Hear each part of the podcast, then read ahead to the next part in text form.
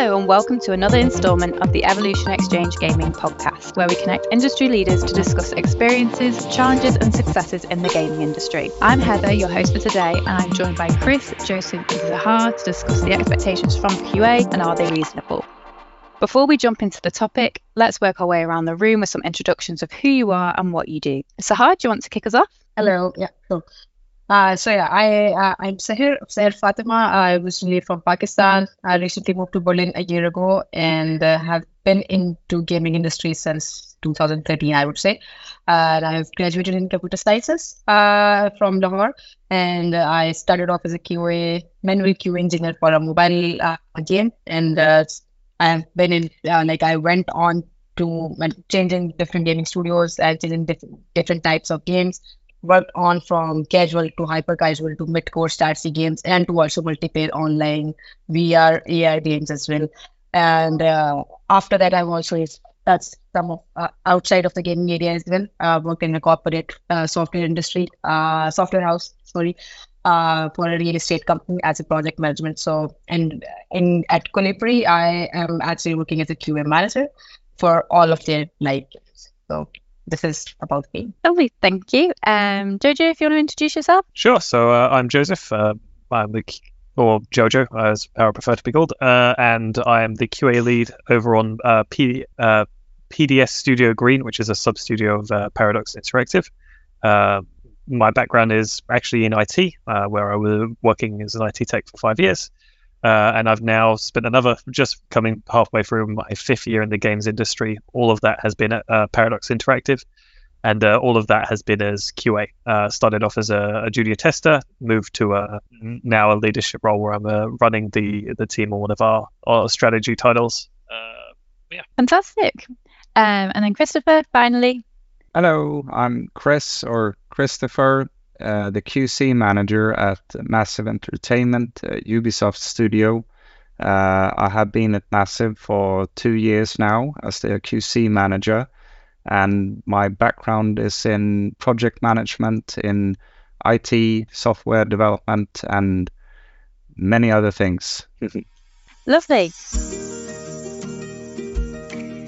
Hi everyone, this is Chris Bennett here, a Nordics Managing Director here at Evolution. We're committed to doing recruitment in a different way that adds value to both our clients and candidates by providing you with amazing speakers and leading edge discussions on what's going on in the tech scene at the moment. There are three reasons why you should contact me.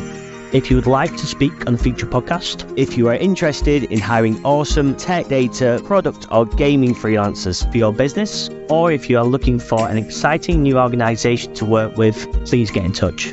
Thank you so much for listening, and I really hope to hear from you soon. Please enjoy the rest of the podcast.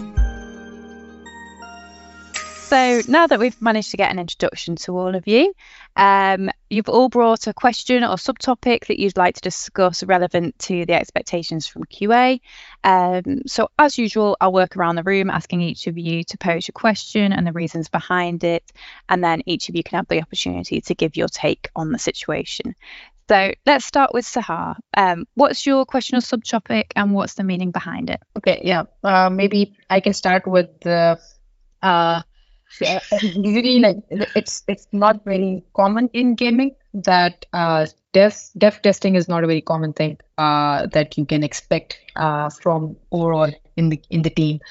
So I, I would like to maybe touch this area and discuss like should QA expect uh, dev testing? If yes, what uh, uh, like how much amount of dev testing should should we expect uh, as we receive the build from the devs? Yeah, fantastic. Does anyone want to jump in there with their opinion? Um, no, you are muted first, Nico. Oh, okay.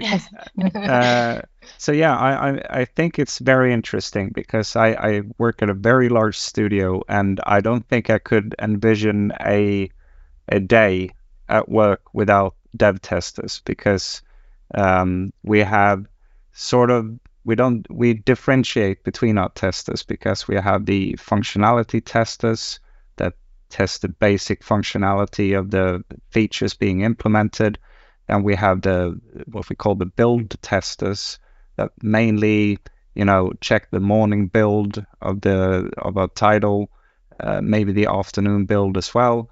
And then we have the dev testers that are embedded into uh, spe- specific teams. Uh, like one is in uh, audio team, one is in the tech art team, and so on. And they are, I would argue, the ones that have the, you know, the holistic view of the team's uh, progress and how they are doing, and checking against the design and checking if if uh, if a developer's uh, made a new uh, submit, maybe they tap the dev test on the shoulder and ask them, "Hey, can you can you check if this is uh, working as expected?" and so on. So I understand that this may be very unique for us to have this very strict organization, but if if the dev testers suddenly disappear tomorrow, I I I don't know. I don't want to think about what what happened next in the project, really. yeah, and I, and I also think like I mean. Uh, this is something kind of very unique that I'm feeling. Like I haven't even heard of this setup in and like or haven't experienced this setup in any of my previous organizations or any of our previous uh, gaming studios. But usually, I mean, uh, if we get outside of gaming, there is a lot of shift to left testing, a lot of uh, TDD but in gaming i think we cannot really like expect this uh, but rather it is expected i, I mean i can like from this question there is another thing that that's popped, popped up in my mind is like uh, qa is maybe also considered as a service unit more of a service unit to actually verify okay if the build is like working or not working if even if the positive cases just the positive cases which actually should be the uh, shouldn't be the case. Actually i, I think like uh, it should uh, actually be tested or at least be verified uh, from the developers developers uh, in their dev testing per se before providing the bits to the QAs. But I think that's not very uh, common uh, in gaming. Yeah, absolutely. And and one of the things that actually stood out to me joining the games industry uh, in a very very large project is that, as you say, they rely on someone else almost to check their stuff simply due to the vast amount of submits being, you know, commit, submitted into the branch. I was shocked to hear, wait, you, you're not using your own branch that you then integrate into main and so on. Uh, because you know they they rely so much on the QA or QC departments to basically check it for them, um, which was very strange and unique for for me joining from a completely different industry. Yeah, yeah exactly. It, it, it, Just. Yeah, if, I, if I can, if I could jump in, yeah, this this is something that um, we've actually uh, we've got a pretty uh, how, how best to explain this. So for the, the projects that I'm working on now, we have a lot of parallel development tracks and uh, consistent delivery dates. Um, that essentially like the project now is almost a, a live service model, I would argue, where uh, the audience is expecting things to be delivered pretty often. And we're, we're also a pretty small team where the QA is very highly integrated. So when it comes to what dev test means for me is that the QA assigned to your little your sub team cannot do this, but it also means that you if you are going to deliver something for us to test uh, because we're on such a tight deadline or not tight but you know if we want to make the most of the time we have and be efficient it need you know you need to make sure it works. And what qa brings to the table specifically is the is supposed to bring rather is the the expertise to like see okay what areas might you not have considered while implementing this feature right? Um, especially if you're working on a game that's been out for a while, it's got several like gameplay layers to it. You definitely need to let QA do the thing that they do, which is like cover all the bases outside of the basics. Otherwise, you're just going to get stuck in the loop of like, okay, this this is not ready to merge in. I'm sorry, the thing you said you were doing doesn't work. So, um, I think it definitely, it, at least it sounds like uh, the industry is moving towards a more of a model where the timeline is shifted more to the left. Is is the the the euphemism I've heard quite a bit where the the developer can't be as loosey goosey with just pushing and saying okay QA will check it because that uh, in my particular setup if something gets merged in and it causes a problem that that that won't impact necessarily the internal testers we have, but we also have a stable of people who are external. Uh, they do not have the same access to pull their own branches and test things around it. So to in yeah to, to a degree, then it, I don't think it is unreasonable to to expect devs to at least make sure the thing works and uh, to to repeat myself, I guess, make sure that QA is doing the thing that they do best. Right, the, the the value add they bring is that they are going to consider the things you did not and then take a hammer to it for an hour instead of like okay on to the next thing. Yeah exactly. Like just to add here uh, i think uh, the least i think this is the least that we can expect from the uh, like from the development teams and and this is the uh, least from the QA expectations from the QA should uh, should be as well uh, like if you're receiving a build at least that should be verified that the build has uh, has been verified against the positive cases, at least the positive ones or the very obvious ones, at least. Does the game start? is basically the first one. yeah. yeah. Sometimes also like uh, it, it, it, also comes as a surprise for QAs to like uh, they're working on, on on a task and they they've been told okay like there's another task that is ready for you to test. Let's suppose the QA got free from the first task in two hours and then it's it comes out as a surprise okay the build that was ready two hours ago actually failed. And it's it's now now qa uh checking okay the build was failed nobody like actually went through that. But yeah that's also sometimes expecting our qa to go through the pipeline of build as well which i think shouldn't be the case always. Yeah no there's some really interesting insights there and you know sort of having the um, relationship between the dev testers and QA is is it's really important as well. Um, so, Chris, do you want to um, introduce your question on subtopic and sort of the meaning behind that one as well? Yeah, um, actually, just thought of one, but I, will go with one of the ones I had originally, um, uh, and that is, I, I think all of us have experience to some degree at least uh, either you know working with uh, dev studios or externals uh, uh like uh, qa departments or similarly. So what within qa or qc what do you see you know reasonable to ask someone not working in-house with you to maybe aid you with if my question makes sense. What can you? Is it like the? Um, but I also understand that this may be a bit depending on these, of course, the size of the project. Um, but for for example, say compliance testing, is that something that you feel you need to control within your team yourself, or is that something you would be, you know, comfortable with with a co-dev or another studio doing for you?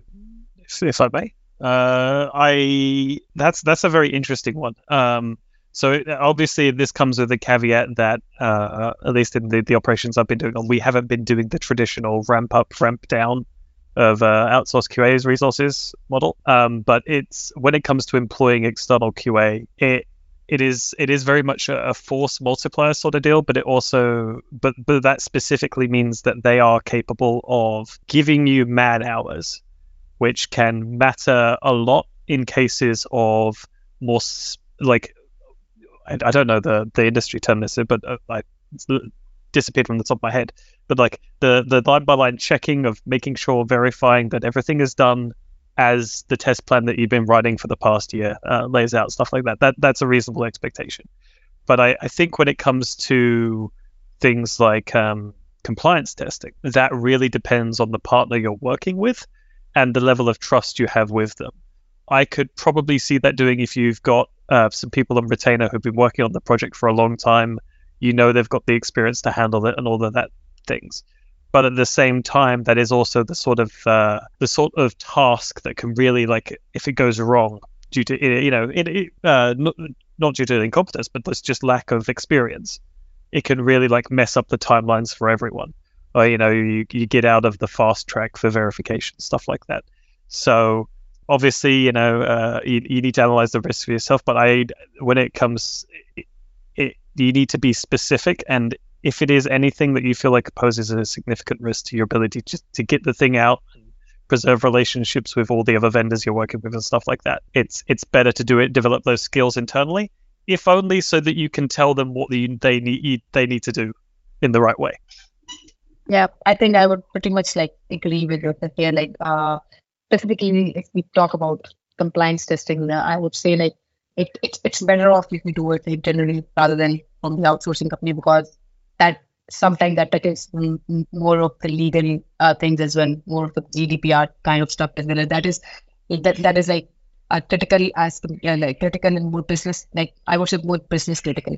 So things which are like business critical and which which it directly relates to our clients, uh, I think we should uh, not take risk on them. Uh, yeah, and should rather like get them verified in house. Uh, unless if we have the outsource, if we have enough onboarding, enough training uh, that we can provide to the outsourcing teams, then maybe yes, we can do that from them. But uh, like if uh, I would say so that yeah, it's better if we done in house. Did you have any anything to add there, Chris? No, I I fully agree uh, with both of you. I mean, and it's also because uh, we Ubisoft specifically we have so many co-dev studios, and everyone is you know a lot of I, I'm sure you've seen all our credits that go on for hours. It seems uh, there's a lot of people involved. We use everyone because everyone wants to be a part of it, and uh, often we put different different types of testing on different types of studios that can sort of uh, provide their expertise uh, where it's needed. Um, sort of uh, most of the compliance specialists uh, uh, are actually located at a codev studio, but they have been integrated into the project for you know years now. So they know inside and out of it, uh, even though they are not sitting in house with us. Uh, they are the ones. They know all the loopholes from the, uh, you know, exactly what the uh, major first parties are looking for when it comes to compliance, making sure that we abide to that uh, stuff that I believe we would never find without them. But they are the experts on the area. So, and more importantly, they have been integrated into the project for quite a while. So, I would not say like, "Hey, come here, can you do some compliance testing on our game, please?" Because yeah, that will not work. But as uh, Jojo, you know, mentioned, if you're just looking for raw man hours, you need people just banging against everything for a week, then yes, maybe you can find a uh, an outside partner to handle that for you. Uh, that sounds like the reasonable thing, really. Yeah, it's it is interesting how different companies work and what you know how much they use outsourcing or um, co-dev studios as well. Um, Jojo, do you want to introduce your um, question or subtopic? Yeah, sure. Um, so this is this is kind of me. Uh, the, the point in the movie where they say the title, um, and then one points on Mars. Uh, yeah. But what? So, especially something where, like in my in my in, in my career, I've I've been utterly fascinated by the things we actually find during development, find, fix, and deal with, versus what the actual response is from um, the people who end up, you know, playing the game and what they tend to expect for us to um, have found and dealt with versus what we actually do. There's usually there can be some disconnect there, but what I'm what what I would like to maybe ask is like how are you how do you make sure that you are meeting player ex not just player expectations but project expectations in finding the right things? We will never find all of the issues but how do you make sure that you you uh, you are distributing your QA resources in a way that ensures that uh, like the the the quality that is being expected by both the players as well as the the project itself, right? Because they're not always in alignment.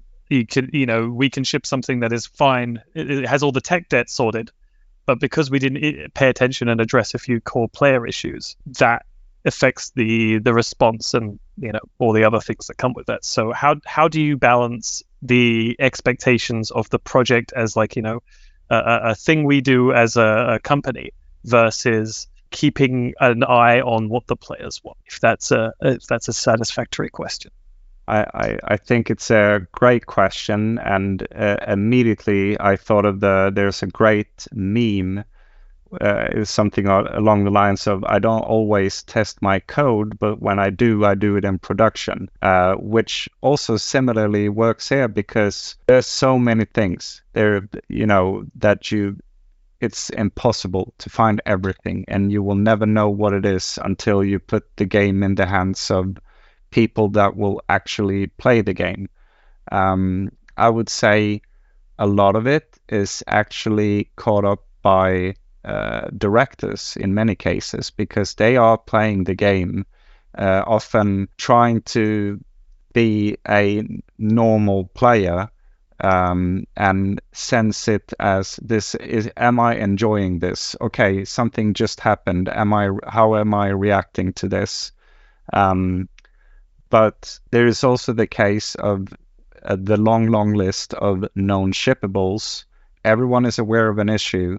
Everyone knows it's going to make it out until you know when we're pressing the disks and it probably will not be covered by a day one patch either. It's just there, and we know about it. Um, hopefully, that list is not very long, um, and hopefully, it's down in a corner of the map where not a lot of players will travel to uh, until we maybe have managed to fix it. But it is a very interesting thing, and what what we can do, we can raise these issues. We have a lot of internal playtests. We have a lot of external playtests. Um, gathering feedback from things that, and and in, interestingly, not a lot of them are not always bugs either. It's often feedback. You know, it could be by design. It's not actually a a what we call a bug, but a player doesn't know that. You know, they can run into something and it's like, wait, this is strange, or this is annoying why did they release it like this? Come on, QC, do your job. But, well, it's working according to design, perhaps. Um, so I think internal and external playtest helps a lot uh, to maybe differentiate what is feedback, what is actual bugs. Um, also, maybe have your game in early access for a couple of years to actually get the game out to players uh, so that you can have the grand release where the most annoying issues are dealt with, and hopefully only the funny issues are remaining that are low prio but can be resolved eventually. yeah, pretty much everything that Krishna already said. but yeah, uh, I would say like uh, I think uh, in playtest uh, is the key here, uh, having uh, both internal and external playtest. And uh, second would be uh, the A/B tests also that also play a very key role in what we uh, validating of uh, if we are doing a right feature or or not.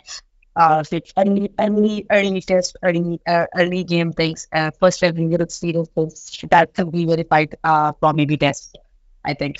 And then uh, I think we should have a very close sync between community and uh, QA, I would say. Uh, so we can have more and more uh, uh, weekly or bi-weekly, I, I, I would say six from the community side, uh, expressing us the feedback, the community feedback to us, and uh, of course telling us in detail, okay, what are the key issues like, uh, like this week, uh, what are the key issues up in the next week. And if we release a new feature, we could uh, also hear uh, from them as well. Okay, what was the feedback, a generic feedback overall as players from the player, and then uh, of, well, of course having uh, having it as a process within the within the uh, within the company, like uh, just not as a presentation, but actually acting on it as like scoping it in the sprints, like having a natural tickets out of those. I mean, community things, not just hearing them for just for the sake of it, but having them scoped in, in instruments. And then I, I that that would actually validate that okay, we are actually listening to the players. And so that we regulate back to the community that okay, yeah, these were the key things that we, we heard from you. Uh, maybe we are working on it in the next sprint, and then we we, we keep the communication uh, cycle ongoing. That okay, this is the this will be worked on the next sprint, and then once it's worked on, we inform the, inform the community okay that this is now the fixed or not fixed or in the next module, and so the cycle goes on and uh, i think these are some of the key things that should be in the part yeah definitely um jojo did you have anything to add there on your question I mean, uh, it's good to. It's always good to check your own work, and it sounds like I'm at least doing uh, some some things some fellow professionals in, in, the field would also do when it comes to dealing with things. Especially as uh, you mentioned, uh, syncing up with the community team. That is something that I think, especially once the game is out the door, but also even before release, is something that can be pretty important, not just for listening uh, to feedback and gathering information about what things you should be paying attention to. You know, what are going to be the sort of things that help keep people happy, but also in allowing community to manage expectations.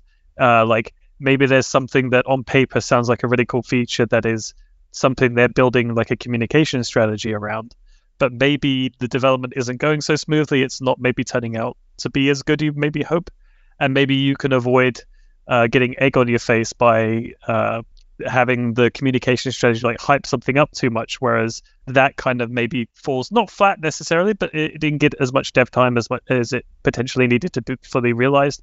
But another feature can be talked about instead, and that helps that helps balance things out like preemptively almost. Um, so yeah, no, uh, all good from my end. Oh, cool. And there was one question that I did want to ask you guys that I think I have actually stolen from Jojo from when we had a conversation. Um, what is reasonable for QA to say when it comes to the difference between opinions and making the game better? Because obviously, you're there to ensure the game is appropriate for the players. But is there an aspect where opinions can get in the way or you know you think the game should be one way and it it actually isn't that way? Does anyone want to start off there? Uh, I've, I've got pre-cooked uh, opinions on this so i can go quickly first. But yeah no um, it is is a very it's a very difficult tightrope to walk. Um, at the end of the day though we it's a balance between uh, understanding your own expertise on the project you're working on. For example, like I've been working on the same project or been working on the same game for about five years now. So I'm probably able to articulate and communicate opinions in a way that is beneficial. But there is, especially once if you're a, a, a QA that is very embedded in a project, you're there to help improve things from the offset you also need to understand that your job is to inform, but if if the game director for example decides that this is this is a direction you they want to push and maybe you don't agree that it's the right design decision necessarily once you've made that evidence known you've done your due diligence you said here's the reasons why and they still want to push that way then it is your job now to like kind of kind of put your personal opinions aside. You will if it fails you will get to say i told you so that's enough now you're to focus in on making that feature the best version of the person responsible for the idea.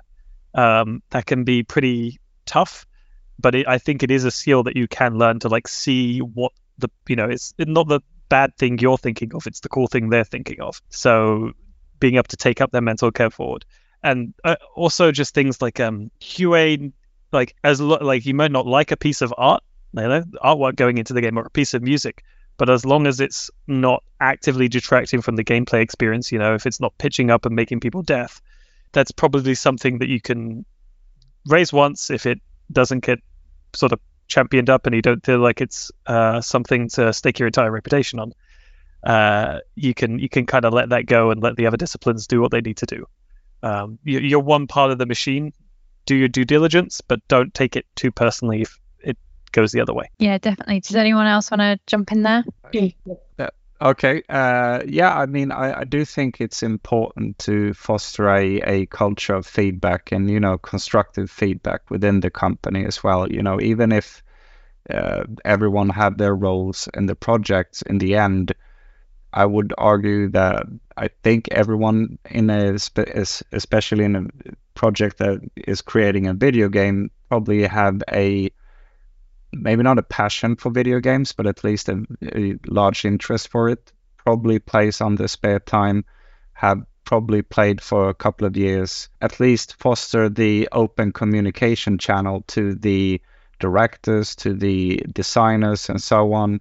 Maybe ask, uh, you know, motivate people to ask questions, uh, regardless what their position is within the project. Is to, hey, so this feature, you know, can you talk a bit about it? Uh, make me understand how it will fit into the game or how will it fit with these other things. Um, and if everything goes great, there will be a great discussion, and either party leaves the discussion maybe a bit wiser. Maybe it's the designer who goes, Yeah, now that I actually twisted and tur- turned it a bit, it actually maybe would make more sense if I did it like that instead, or whatever it may be. Or the person coming with the question comes out of it wiser but also, you know, what did we learn from this? Okay, maybe we need to um, explain this to the player uh, in a better fashion because if we who are creating the game is not maybe not understanding or is questioning something, then that will most likely be the case for the person who is then sitting down to play the finished product.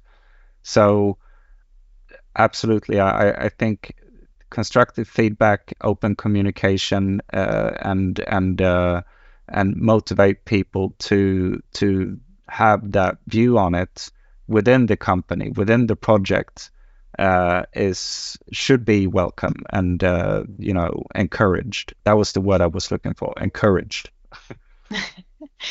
so yeah, just yeah, yeah. That's my two cents here. Like, uh, I would uh, totally agree that uh, you while you're giving your feedback or suggestion, not bug, but a feedback or suggestion on something, you should definitely not take that very personally if that was not catered for, because of course, definitely we uh, we are uh, expert of one thing, but if we are giving it to someone, they're expert of the other thing, and they would definitely make sure of they are doing the right thing, and eventually they would uh, validate that through the A/B test or through the testing and through the tool uh, that thing will be validated.